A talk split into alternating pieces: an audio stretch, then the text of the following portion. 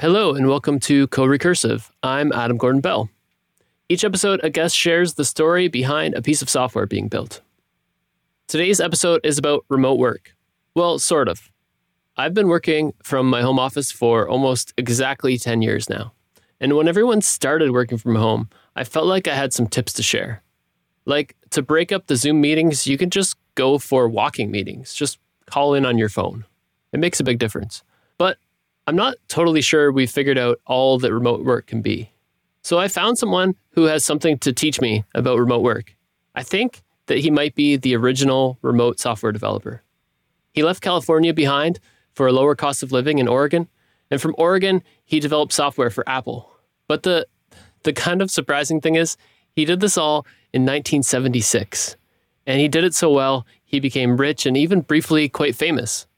That sixties artist whose name escapes me said, you, everybody is famous for fifteen seconds.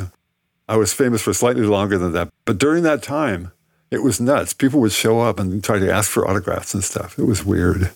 I mean, I, it never occurred to me that people would want the autographs of a computer programmer. I mean, that's just not like the normal famous person kind of an image I have in my mind. That was Paul Lutus. He built Apple Writer for the Apple two. And he thinks there's something that we as a profession are missing, something that we've forgotten. But to understand his story and how he got on the front page of the Wall Street Journal, how he got interviewed for national T V programs, and, and all for writing software, we need a little background. Paul grew up poor and was always into electronics. People would bring him old broken T Vs or radios to tinker with, and he'd try to repair them. He dropped out of school and he traveled around the U S a bit, living a somewhat nomadic life. Then he moved to San Francisco around nineteen sixty-seven. I would be on the street in San Francisco going, oh, this is kind of cool. I can just live here and I can go find somewhere to find some food. And a person walked up and said, I, I hear you know about electricity. We need to have a light switch, blah, blah, blah. And I would do that. And that ended up being somebody I made a lot of money without actually being officially hired by anybody. People just knew that I was out there and that I could do that kind of work. So that ended up being something that I that tided me over, even in those times when I was, for all practical purposes, a street person, in times when being a street person was still romantic, which uh, that's obviously gone away now. Yeah, I can't imagine having a problem with electricity here and getting somebody from the street to just monkey around with it. Like I, it's a little bit different in the in the Haight-Ashbury in the nineteen sixties. It was pretty obvious to a lot of people at the time that there were a lot of very skilled people out there who were there by choice. They weren't necessarily all teenagers or all druggies or whatever. I was actually the summer of love. That was the last time when living on the street was regarded as a romantic idea. And it lasted about twelve months. And then it was increasingly a lot of people who were into hard drugs or who were dealers or whatever, a bunch of other weird things. nineteen sixty-seven was that uh, golden moment where you could live on the street in San Francisco and people would come around and they'd give you the benefit of the doubt. And people were pretty well behaved. But after that, it all went downhill very quickly. So let's fast forward to the early seventies. The sixties are gone, street living has lost its romance, and Paul needs a job. And he sees an interesting job listing. This was a contractor for NASA who was charged with the responsibility to create all the lights on the NASA space shuttle. And uh, the contract called for them to create dimmable fluorescent lights, which hadn't been done until then. And when I read that, I went, oh, that sounds interesting. And it was something that I felt particularly challenged by. So before I went in for the interview, I sat down and worked out a way to do it. And I showed up, and there was a room full of, of college degree holders all applying for the same position. My turn came around. The uh, interviewer said, no, I'm not too happy about what you have on your resume here. You don't have a college degree. At that moment, I pressed my schematic diagram in front of him and, and over the top of his, his notes that he was looking at. And he happened to have a background in electronics, and he looked at what I had proposed, and he realized it would probably work. And so that pretty much short-circuited the whole process. And so even the fact that I was a seventh-grade dropout prevented him from throwing me out of the, the office. So all these college degree people who had no other particular qualification except that they had a college degree, were all sent home, and I got the job. When you left, did you like punch the air and say yes, or like, were you excited? What? Uh, I went, well, now I have to do this. Like it was one thing to write a diagram and, and the another thing to make a, a hardware embodiment of a schematic diagram that was man-rated, that would be qualified to to be on a spacecraft with humans in the air. And that's that changed everything, of course, because up until then I had designed circuits that were interesting, but not necessarily the safest thing to have in space, you know, all those special considerations that you have designing spacecraft. It turns out NASA has higher standards than people who want their broken T V repaired, which led to some challenges. But NASA needed these dimmable fluorescent lights. The reason for it is that if you're on the sunlit side of the Earth, you need bright fluorescent lights inside the, the cabin to be able to simultaneously look outside the spacecraft and read the notes on the desk in front of you. But forty-five minutes later, you're on the dark side, and you still want to be able to function. And that's why it was fluorescence, by the way. Fluorescence, apart from being more efficient, uh, also have the same color temperature regardless of the brightness of the lamps. So if you dim down the fluorescent lights, they're the same color temperature, and if you have a color-coded diagram in front of you, you can still use it accurately. These lights were used in the prototype space shuttle, and they worked without issue. They worked so well, in fact, that they were used in all of NASA's space shuttles. So whenever you see a, a, uh, a newsreel of a shuttle interior with lights, those are my lights. That first shuttle flight using these lights, it wouldn't be for another four years. And that last shuttle flight that would use these lights, it wouldn't complete until twenty eleven, nearly forty years later. For me, it's hard to picture what working in an office would be like in nineteen seventy-three. There certainly were computers on the space shuttle of a primitive kind, but in, in my engineering tasks, I got to use my programmable calculators to calculate various values. But as far as having computers in an office of the kind that we were accustomed to seeing now, no, not really. I actually introduced programmable calculators to where I worked. Up until then, everything was slide rules. In fact, I can remember interviewing technicians to work for me, and they had to know how to operate a slide rule. That was one of the requirements. In my office at the subcontractor was a big glass box on the wall, and it said, in case of emergency, break glass. And inside the box was a, was an abacus. I only mention that because that's how far things have changed. The first computer Paul used didn't even look like a computer. My first encounter with anything resembling a computer was early in the nineteen seventies. They had programmable calculators, and I got one of those, and I thought that was the greatest thing ever. Programmable calculators, made by H P, were sort of the first personal computers. The H P sixty-five, the first pocket programmable calculator, looks like a bulky scientific calculator with some extra buttons for programming. And yeah, you could write programs for these calculators. The programs were usually formulas, like converting Celsius to Fahrenheit, but they could have up to one hundred steps, and Paul was creative. And so I started writing programs for that and publishing magazine articles. I, I had one that sh- that explained how to calculate sunrise and sunset times, another one that did a model of the solar system, and a third oh, one that, that was a game where you would you would draw on a piece of graph paper, you'd draw an Earth and a moon, and you'd put in numerical values in the calculator program, and you'd, you'd have the, the spacecraft take off step by step, and you'd make little dots on the graph paper. And that was the earliest... the earliest computer game I ever wrote, I guess you could say. And you could actually figure out a way to get all the way to the moon and land without crashing. And it was actually published in a magazine as a computer game.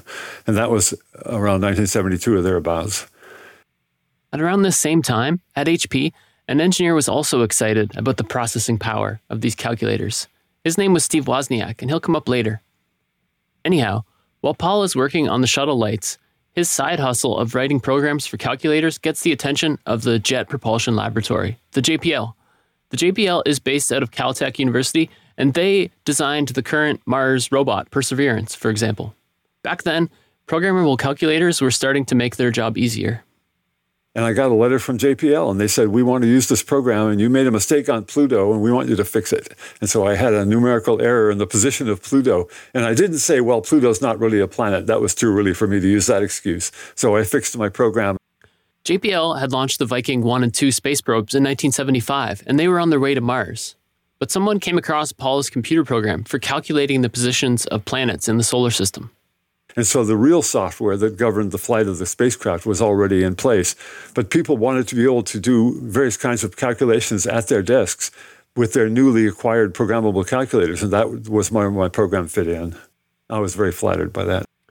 This was all in the time of the space race. Since the fifties, the Soviets and the Americans have been battling it out for dominance in space. And everyone was excited about space travel.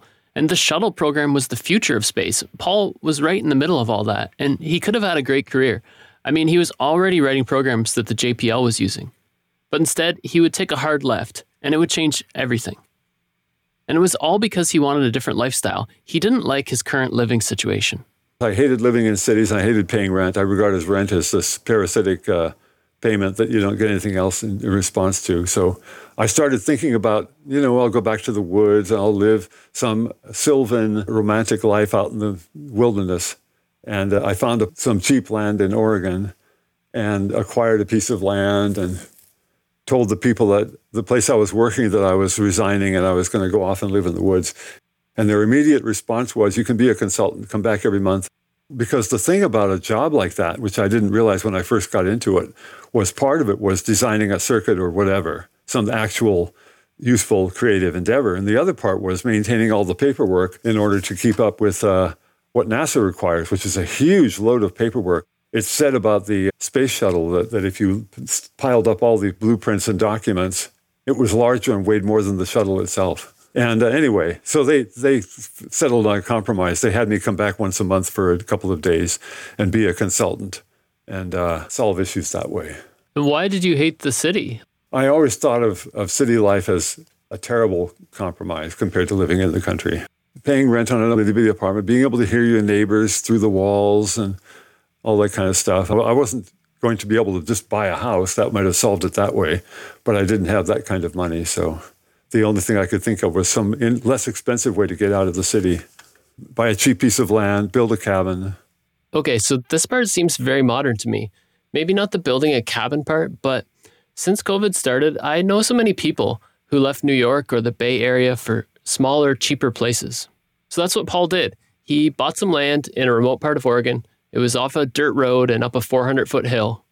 He hauled lumber in on foot, and he built himself a twelve by sixteen one-room cabin to live in. He set a budget for himself. If he could live on forty dollars a month, then by his estimate, he could last a decade. And if he found ways to make money while he was there, he could last even longer. But to do that all, he'd have to skip electricity, and he'd have to get kind of creative about food. Blueberry bushes in the summertime, I could eat a lot of blueberries. You'd be surprised. And a bag of like bag of beans, bag of rice. Those worked, and that, I could make those last in oatmeal, which is my favorite uh, breakfast. I raised vegetables in a garden. I had chickens, and I wrote programs for my programmable calculator, and I wrote a few magazine articles. And the irony was, after I got my cabin, I had solved the issue I thought I had solved. I immediately started thinking of ways to make it more interesting. So I was reading a Scientific American magazine by, by Kerosene Lantern in Oregon in my little cabin. And it was an ad for an Apple two.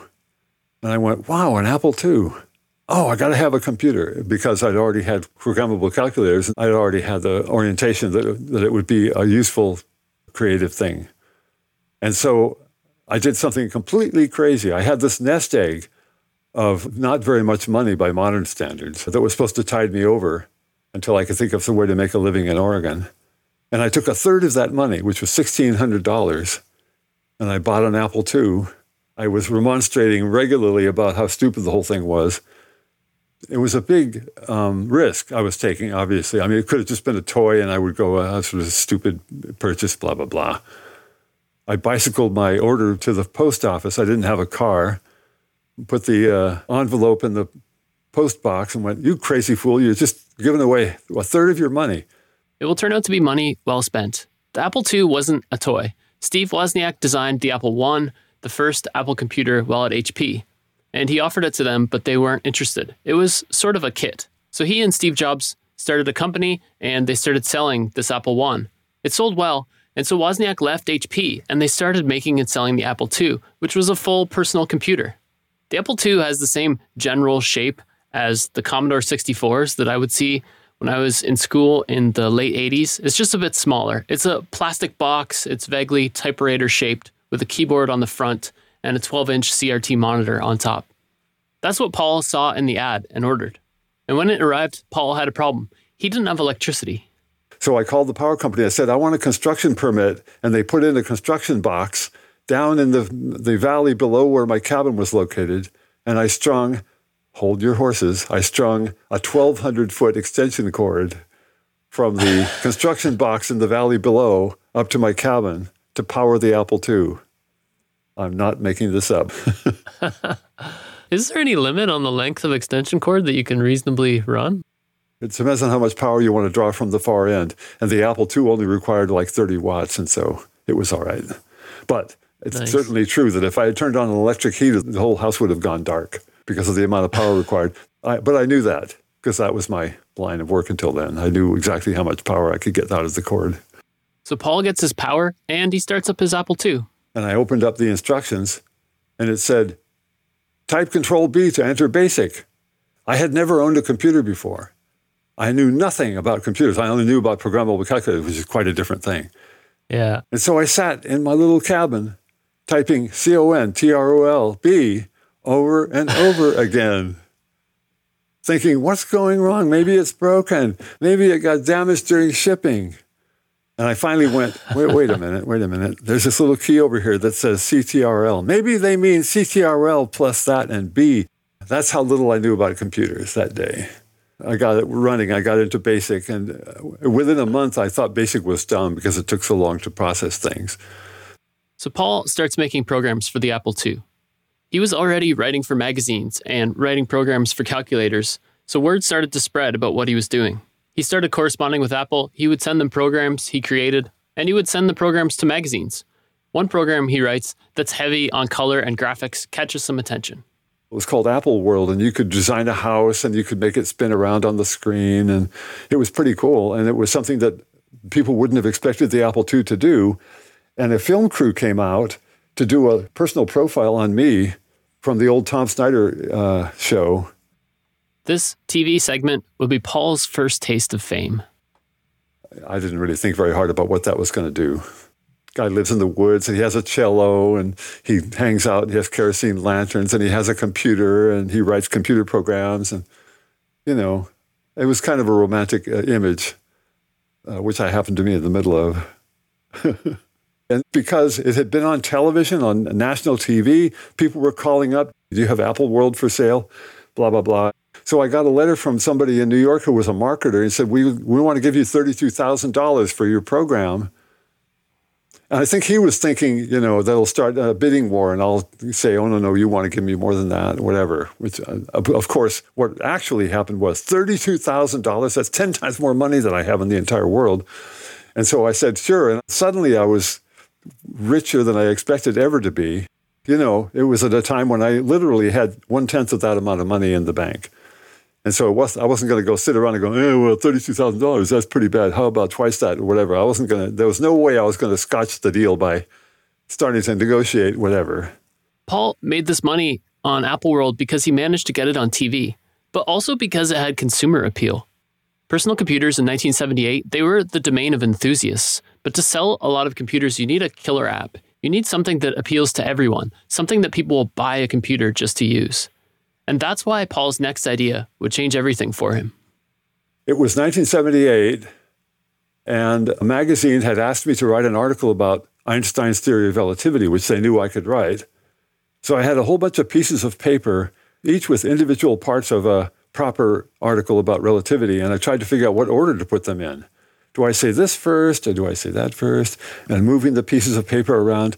And then I had a light, little light bulb go off over my head, and I went, wait a minute, I could write a program on my Apple two to automatically put these in the right order by moving them around on the computer screen. And so I wrote that program, and I got rid of all my little pieces of paper.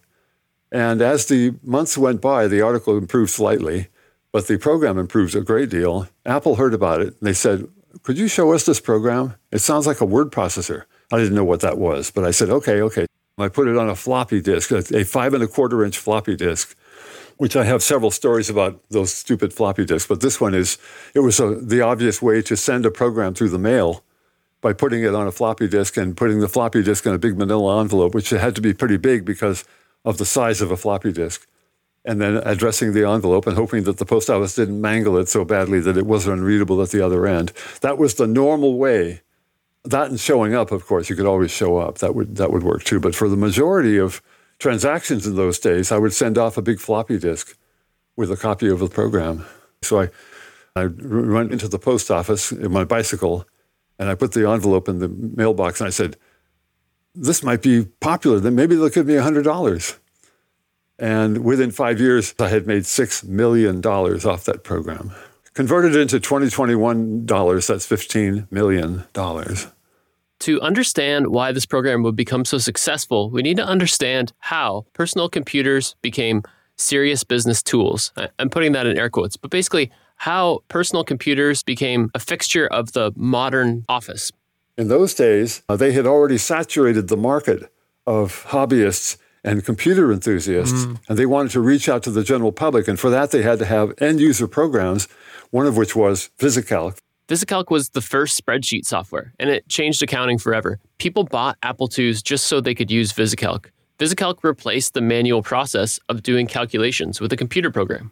And Paul's program was an attempt to do the same thing, but for typewriters. I wanted to call it LexiCalc, by the way, which never happened. They wanted to call it Apple Writer. And anyway, the, the first version of Apple Writer was in nineteen seventy-nine, I believe it was. I sold the first version of Apple Writer to Apple for seven thousand five hundred dollars, which I thought was a lot of money. So how did people buy it? It was marketed by Apple either by mail order or, or through computer stores. Apple actually had a package called Apple Writer, a big box with a manual and a couple of floppy disks. And it was just a, a retail deal, which uh, people uh, who are older will remember that, that there was a time when software was sold through software stores, that there was a box on a shelf, you know, and you'd pay and take the box home, and there would be floppy disks inside and a big instruction manual, whatever. And that was how Apple Writer was marketed for years. So Paul has seven thousand five hundred dollars more dollars in his bank account, and Apple Writer goes out for sale with his name on it when you start it up. Paul's fame continues to build, and the Wall Street Journal writes a front-page story all about him, which they title, Mountain Hermit Makes Apples Sing.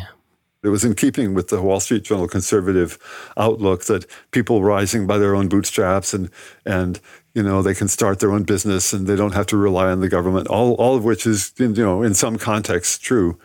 And so that, I was an example of that. I was in this cabin and I was making software. So that was an obvious article for them to put on their front page. Look at this. This guy succeeds in, in the most conservative way possible. He's making his own products. He's a, he's a factory of one making his own products, and they're paying him for them. And American success story, you know, that whole deal. But anyway, that resulted in a lot of, of people coming out and trying to find me in the woods. I couldn't believe it. People would actually show up. You know, or, or they would send, this is very funny, they would send letters, they would go to the local post office and they would say, uh, send this to Paul Lutus, and they would just put it in the mailbox. And they would find me, and they would they would figure out how to way to get it to me without any zip codes or addresses or anything, because I was pretty well known. What, what is it that that sixties artist whose name escapes me said, you, everybody is famous for fifteen seconds? I was famous for slightly longer than that. But during that time, it was nuts. People would show up and try to ask for autographs and stuff. One guy traveled all the way from Louisiana. He showed up on my doorstep. He said, I've wanted to meet you for some time now, in a mock-serious voice. And then what? We went to lunch, and I waited until his, his uh, illusions were shattered, and then he went away. I don't know. I wasn't actually cut out to be a, a famous person. I don't have the right instincts for it.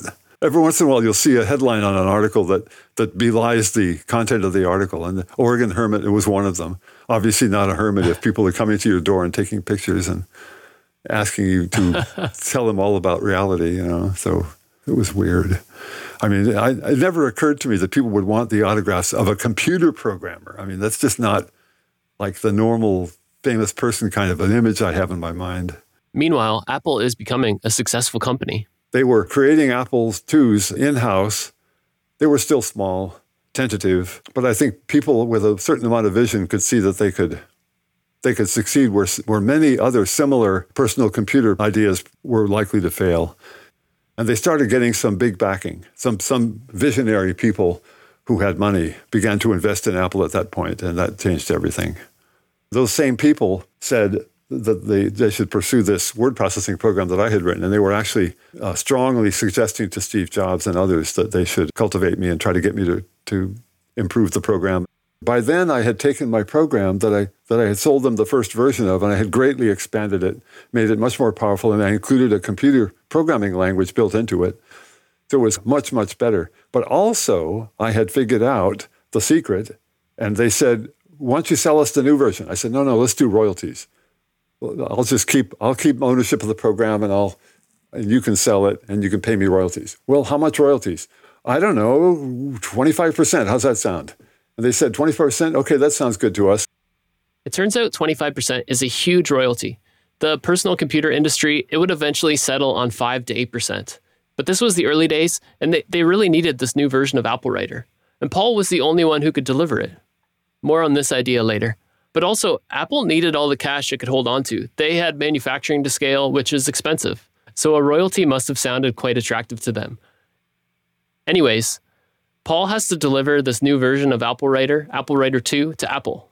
I flew down to Apple in my airplane, which by the time I got started getting royalties, an airplane was a given. Wait, why was an airplane a given? Uh, because I had to get to Apple once in a while, and I wasn't going to ride the bus or whatever other possible mode of transport. So I so I rode my bicycle to the local airport, put my bike in the airplane, flew the airplane to California, took my bike out, and rode up to Apple in my bike. And people went, how did you get here from Oregon? You know, they saw the bicycle and they didn't sort it all together. Anyway, so I showed up and I had this two floppy disks of a new version of Apple Writer. And I said, well, we should make some more copies. I only have two copies. And Steve Jobs was about to go to lunch, and he took one of the copies. I'll keep this for safekeeping. You can copy the other one. Okay, okay, I said. So he took off, and somebody took the, the remaining copy of the program and put it in one of two drives that was connected to an Apple two. One's for reading a disk, one's for writing a disk. He put them in backwards. Instead of writing a copy of my program onto a blank disk, he wrote a copy of a blank disk onto my program. Lunch. Did you have a copy back in your cabin somewhere? Oh, yeah, yeah. No, that's, oh, uh, it's a little different story there. I had I had copies of my program in an ammo can buried beneath the ground in case my cabin burned down. Paul, he's constantly saying these things that make me think, wait, what? Say that again? Burying software in an ammo can? It's one of those. Let's unpack this story before we get back to Apple headquarters. You see, Paul had had this strange incident happen to him. It happened in the early days of his cabin, back in the woods in Oregon. I was working on Apple Writer, and I could hear the weather getting wild, wild and violent outside, and I just ignored it, and I kept on going. And then a lightning bolt struck near the house, not on the house, but near the house, and it was enough of a strike that that long twelve hundred foot extension cord carried some of the some of the uh, pulse into the oh, no. Apple two, and it caused the Apple two to reset so that it was just a blinking cursor with nothing on the screen. And I went, well, I just lost oh, no. whatever, an hour worth of work. It turned out that the that all the content was still in the computer, but the computer had experienced this giant jolt, and it had reset to a, what's called the monitor in the Apple two. And I realized that if I typed in the right numerical code, it would jump back into my program, which it did. So I was able to save it. It hadn't really erased my, my content that I had created. It was still in the computer's memory. I realized that because I was on top of a hill, that lightning could strike my cabin, and it would burn down, and I would lose everything. So I had a metal waterproof ammo can, and when I w- was working on a program that I hadn't sold yet, that I had the only copies, I would regularly th- dig up this ammo can and put copies in and, and s- seal up the lid, which was a fancy, expensive, taxpayer-funded ammo can with a, with a waterproof seal around the lid, that when you closed it up and put it in the ground, it was dry inside and quite reliable. So from then on, Paul always has a copy of his software buried in that ammo can. But back at Apple, back in Cupertino, they want to get Apple Writer into boxes and into stores where it will help popularize the platform and pay Paul nice royalties. And the new version has just been erased. So now we had no copies except the one that was in Steve's car. So anyway, Steve comes back from lunch. He went out to the car, and it had been summertime California temperatures, and the disk had scrunched up into a little ball because it had been overheated, and the external plastic had wrinkled up in the California sun. Oh, no. Everybody was uh, lamenting, and, oh, this is terrible. And I went, and I took a scalpel, and I extracted the inside of the floppy disk from its envelope. And it turned out that the media inside the disk was much tougher stuff than the, the folder it was located inside.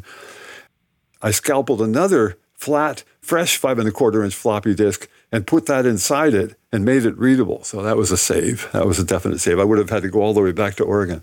But the, one of the point of the story is Steve was really apologetic. When he saw how scrunched this disc was, he said, I'm so sorry about this. And that's the only time I've ever seen Steve Jobs in a in an humble and apologetic mode. It was the only time I ever saw that in my entire exposure to this person ever, was that one day. And it gave me a mistaken impression because people were going, oh, Steve Jobs, watch out.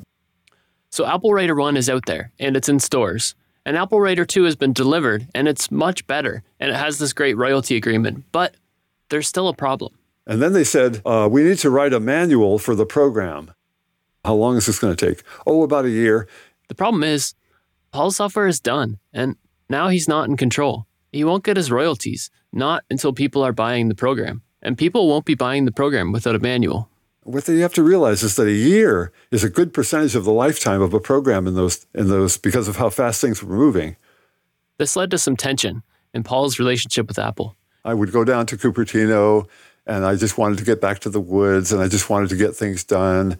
And I thought that most people were uh, just standing in the way. Like, for example, the people who were doing the documentation for Apple Writer, that the fact that it took a year, it should have only taken ninety days. I probably let myself express views on that subject regularly because I was losing a lot of royalty income because of that year-long delay. The program only lasted three and a half, four years, and one, one of those four years was taken up by people writing a manual, which had already written a manual, not very well, but all they had to do was take my my text and, and whatever, turn it into Appleese, and something that was appropriate to an Apple manual. It took forever. Couldn't believe it. And also I said, don't tell them that they have a year to finish the, the manual because they'll take a year to finish the manual. That's not to tell them they have six months and then let them take a year, you know, something like that. And I don't know why they didn't understand the, the principle involved, because once these people heard that the, the raw drop-dead deadline was a year from then, they took a year to do it. It did finish, though, and it got put into boxes, and it got put for sale in computer stores and via mail order, and it became the word processing program. And that meant that some important works from this era were written using Paul's program. Tom Clancy wrote Hunt for Red October using Apple Writer. He called me and said, I just, I, what happened? I, this disc can't be read anymore. I said, do you have one disc for that chapter? Yeah. Well, you need to have at least more than one copy, and you make backups. And it was a conceptual problem. He didn't understand about backups. Because up until then, you may be aware that an author of a book, there might be a manuscript. There was one copy of it in the entire world, like War and Peace. Guy walks out with War yeah. and Peace and trips over and whatever, falls on the ground, and the wind blows all the pages out into the landscape, all that kind of crazy stuff. But uh, in, nowadays, you have to have, you got to have backup. So that was early on enough that he was able to pretty much recover. So how long could his chapter be? Like, what? How many words does that work out to, you think? For a typical Apple two uh, ordered up by somebody who was well-heeled, had thirty-two kilobytes of memory, which is four times more than the absolute minimum in a in an Apple two. And my program took eight kilobytes, so there's twenty-four kilobytes left over. How long does that make his chapters, I wonder? In those days, there was no Unicode, so each byte was a character. So in principle, you could have, well, a, a typical a typical uh, printed page is two thousand characters. It'd be twenty-four pages, I think. It's only twelve pages. I'm not very good at math in my head, I must confess. It's neat how the constraints and advantages of Apple Writer, they might have shaped novels from this era. Does The Hunt for Red October have short and punchy chapters because of the memory limits of the Apple two? Because you could only word process so many words at a time? It seems like it might. For Paul, though, the biggest change wasn't the occasional correspondence with an author. It was something else. The royalty money started becoming spectacular. I literally made three million dollars in one year out of royalties wow. in nineteen eighty-three. And that changed everything. I got out of my cabin, bought a nice house, and everything changed. The money changed Paul. It also changed the personal computing industry. Computers went from a hobby to an essential part of the office landscape. Computers went from being made by two guys named Steve, uh, with software by a mountain hermit, to the International Business Machine Corporation's personal computer. And from there, the software industry just kept growing. And Paul thinks that something was lost in this process. I think that there's a myth that teams of programmers can do more than individuals can do. People end up fighting with each other instead of doing the job. I mean, that could be wrong sometimes, but it's it's often true. If you, if one person can write a program in one hundred hours, then it fo- follows logically that, that ten programmers can write a program in ten hours or something like that. But it's never true. It's never true. There's, there's too much infighting and too much inefficiency in dividing up the tasks between the participants for that to ever work. And there's a number of very popular books and articles talking about how there's never any really, truly individual achievement. Everything is a group achievement. And all those very, very charming ideas, but the history of science contradicts that. Isaac Newton did everything he did alone, escaping the plague at his house in the countryside in England.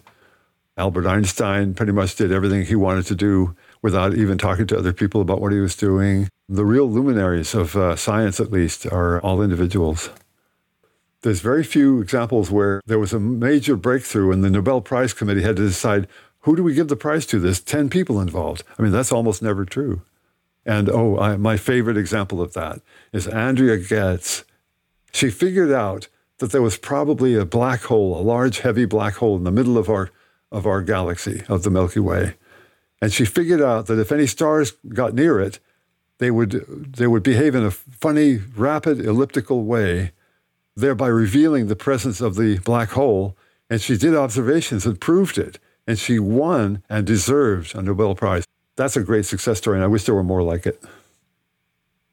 So does that mean that you're like, okay, a young a young woman who's very talented, like software developer, contacts you, is your advice, you know, get a cabin in the woods, get a bag of beans? I don't know. I've not had the experience, but I don't know what I have to say. What I don't know what I would say. I'd probably say figure out how to do business as well as programming, which which is why I was successful at Apple Writer. By the time the important decisions were made about Apple Writer, I had acquired enough business sense to undo the mistakes I made earlier and say, let's do royalties, boys, which for as far as they were concerned was a great bargain for them. They didn't have to put up front any cash at all. And it was an advantage for me also, and I knew it. By then I knew what was wrong with my original way of going about it. Like I was just selling programs outright, which is a bad idea. So I don't know, I would give that advice. I, I feel like you're saying, you know, not just being a software developer, but being like a fully rounded person who knows business. Yes, that's essential. People are now being reduced to um, cogs in a machine. You're either a part of an organization that does business at your expense, or you have enough of your own business sense to control the outcome of the projects you're involved in. So you can't just be a programmer. That's a bad idea. You have to be a programmer as well as a business person. So that's the big lesson I personally take from Paul. Think about the business angle. Don't just be a developer. See yourself as a company of one. I think it can be harder to advance in a company if you're remote, but if you have a rare and valuable skill and the market needs it, then you sort of get to dictate where you live and how you work. And that's what Paul's story is about to me. Anyways, after all this, with his newfound wealth, Paul went on some adventures, but much of his life stayed the same. He mainly upgraded one thing, his cabin in the woods. I, I chose another country location, just a better house, and it had a deck on top that I could put a telescope and look at the stars, and it had a lot of pluses, but it was basically the same kind of lifestyle that I wanted, which was out in the woods in, in an ex-urban location that, that I could just have my own projects and... So even though the money came in, it didn't actually change what I wanted to do. I just could do it with more style. There is one downside to the money, though. Certainly when I was living on the street in San Francisco, people wanted to get to know me. They had to have the most, the purest of motives. But now, well, you know, they might just want money. There's a lot of stories in uh, fiction about people who uh, seem guarded and isolated when they're older, and isn't that terrible, and kind of a Dickensian uh, tale. But now that I've been in the position of of being known to be wealthy, that changes a lot. You have to wonder what people's motives are. Paul is now seventy-six years old, and most days he's working on some project. He has a YouTube channel, uh, he has a line of Android apps, and yes, forty-five years later, he's still very happy living alone in the woods. That was the show. If you're new to the podcast, subscribe, and maybe check out episode sixty-six. It's about SQLite. Super interesting. You can find Paul on YouTube and on his personal website, arachnoid dot com. And if you're a Patreon supporter, I'm going to be releasing some bonus content with Paul onto the Patreon page this month. Speaking of which, if you like Co-Recursive and you want to support it, uh, go to patreon.com slash Adam Gordon-Bell and send me a donation. I mean, don't sign up and send me your last dollar or anything. I'm not at risk of living on the street, but I do really appreciate everyone who supports me, and it encourages me to keep going. So now I'd like to end with a personal request from Paul. He asked that I include some music that he created on the Apple two. Paul will explain. My all-time favorite program was called Electric Duet. I had the Apple two, and so you had a square wave coming out of the speaker, which made the music sound pretty terrible, but at least you could play musical notes.